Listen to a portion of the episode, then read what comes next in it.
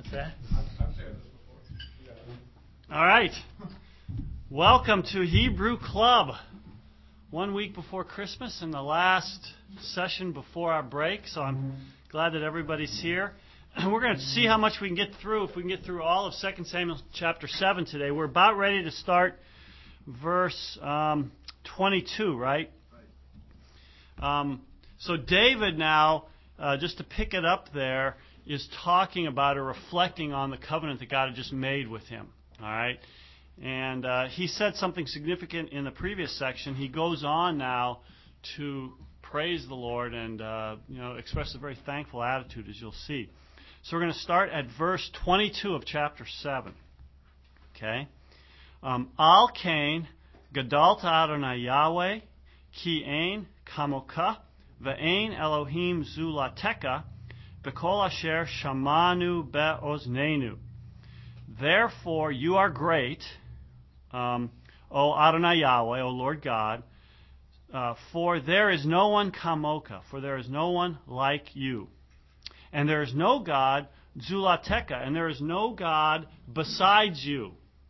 So notice he not only says there's no God like you, namely you're the best among all other gods, but there's no God except you. So uh, he kind of gets more specific. Okay, in in everything, Bekol. Now he gets kind of more specific. Specifically, in everything which we have heard, Be'oznenu, with our ears. All right. So only a God, only Yahweh alone is the only one who has made such promises to his people. All right. Verse 23, Umi ke'ameka ke'Yisrael, goy echad ba'aretz, asher halku Elohim lifdot lo la'am, velasum lo shem, velasot lakem hagerola, venoraot la'artseka mipnei ameka. This is a long verse. Asher padita lekam mitzrayim, goyim velo hav. All right. Um, and who is like your people, like Israel? All right, so notice again he specifies. Uh, Goy Echad, one nation. I like the JPS translation, actually has uh, a unique nation. All right? Um, Ba'aretz, uh, in the earth. Okay? Now notice, I want you to notice the grammar here. You get something a little unusual. Which, now notice the verb is a plural verb from halak. The subject is Elohim. So, and who is like you, like Israel? I'm, I'm, who, I'm sorry, who is like your people, like Israel? Uh, one nation in the land where God walked. Now, see, it's unusual because usually when Elohim is is referred to, the verb is singular. Here's one of the few places that uh, you see it as a plural form. All right. Notice the Septuagint has the singular form. All right, a little different form there. But anyway, I want you to just look at this. Um, so where God walked or went, lifdot, to redeem for Himself. Notice that this is just a Qal. Um, uh, infinitive construct from pada with that ot ending. So where God walked to redeem for himself um, a people. So notice lamed here functions as the uh, indicator for the direct object. Okay, and uh, to sum here's another infinitive to establish for himself a name. All right. So notice that while you even have the while you have the plural verb, there's kind of incongruity because the lo is singular. See? And that's how it usually is even with the verb. So who is like your people, like Israel, one nation in the land where God walked or went to redeem for himself a people and to establish for himself a name? Velasot, again another Qal infinitive construct, and to make for you, namely Israel, notice it's plural, or, and to do for you Hagerolah, the great thing, that noraot, and um, awesome things, all right? Um, so, so this is from Yara, the Nifal, the great, great thing, and awesome things le artseka, uh, to the land or in the land. All right? Mipne ameka, before your people, asher padita, which you redeemed. Again, a Qal from pada, which you redeemed for yourself from Egypt. All right? Mimitzrayim, namely a nation and um, his gods. And so notice that the goyim velohav is referring to Egypt to redeem for yourself, uh, whom you redeem for yourself from Egypt, and then you might in English from a nation and its gods. All right, but goyim again and uh, is is specifying or, or um, modifying mitzrayim there in 24. Yeah, Jim. I have, I have two questions. Yeah. Um, it's probably because my Hebrew is getting worse as I say. Um, when we call it odd that there's no resumptive pronoun after um, the ba'aretz, way back in the verse um, when it says you know, in a land where God walked, where that incongruity is there, would we call that odd, or is that in Samuel just sort of Um? I wouldn't say it's odd that uh, you see a lot of times with these relative clauses you want the resumptive and you don't have it. Um, so it's again, it's just another indicator, maybe, maybe an indicator that, that as we saw in first and, and that we're seeing in Second Samuel, that the Hebrew is not standard. Maybe it's kind of a substandard, more colloquial kind of thing. So you kind of see those nice elements left out. Now it'd be interesting to do a study to see how common something like that particular element occurs in these books, as opposed to other narrative, and see if there's any kind of patterns or not. You know, you see it. You know, you see it kind of inconsistently, right? Notice also in this text you see these incongruencies, so that the lachem is plural, but notice the the pronoun on artseka is singular and ameka. So um, notice to do for you, namely a people, great and awesome things for your land. I guess that's referring to Yahweh, so that's not so incongruous. But notice the uh, that that he's going to switch back and forth from the plural to singular, or you know, it's just kind of to our understanding seems inconsistent, and you see that more in a text like this. And what's your second question? The second question was, um, uh, how often is Israel put in opposition with Goy as Ah, yeah, yeah. Again, right. The the assumption always is that Am refers to Israel and Goy refers to the nations, but there are places where Goy refers to you. Yeah. Um, yep. Okay. Good. Verse 24 then.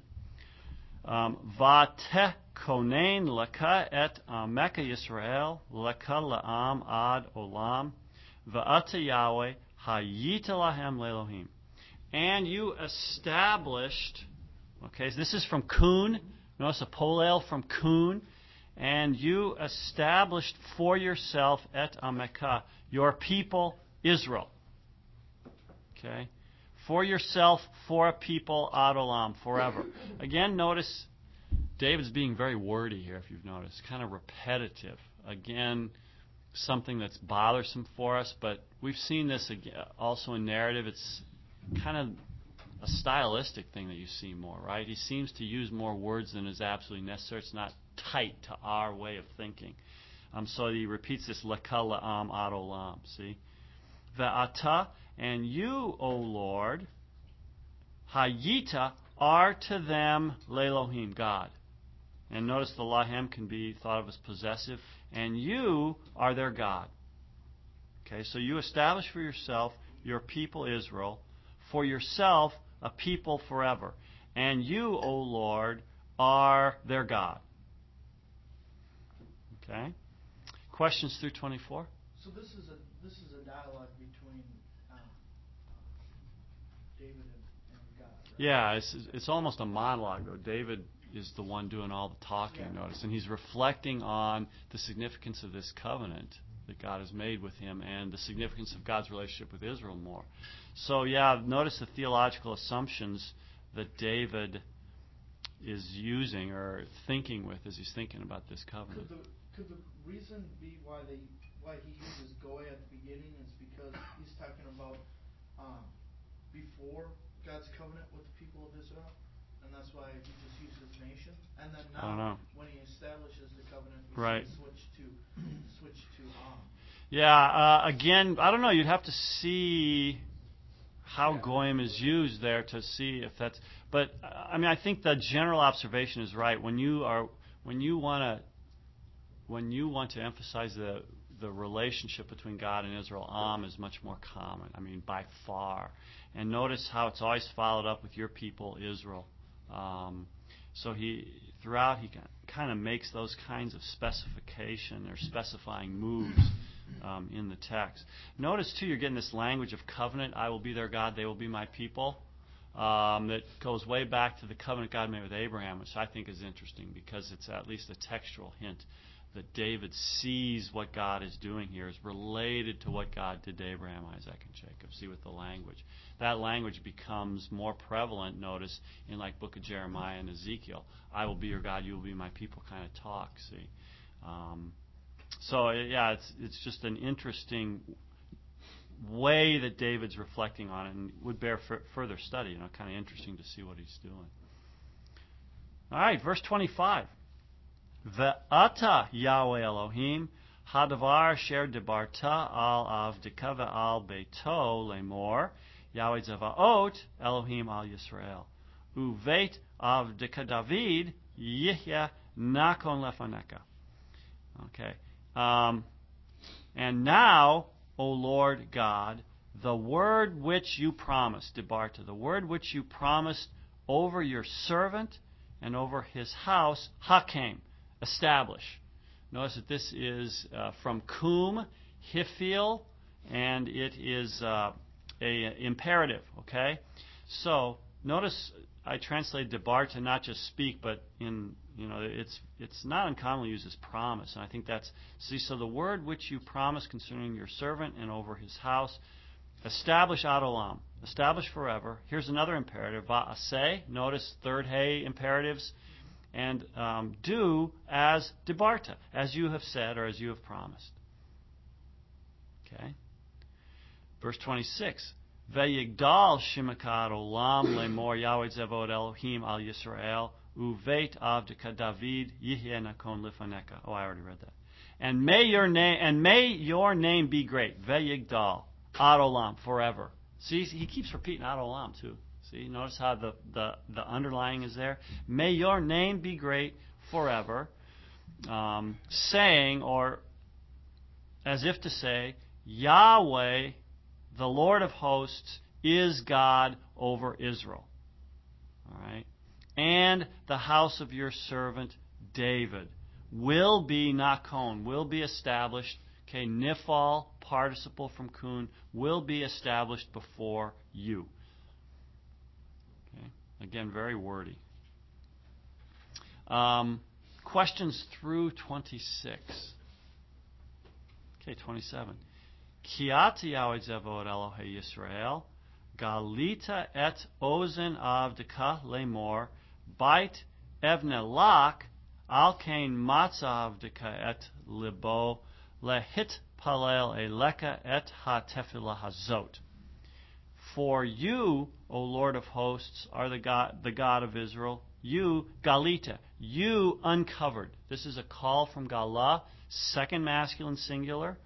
Okay, notice the hay spelling for the second masculine singular.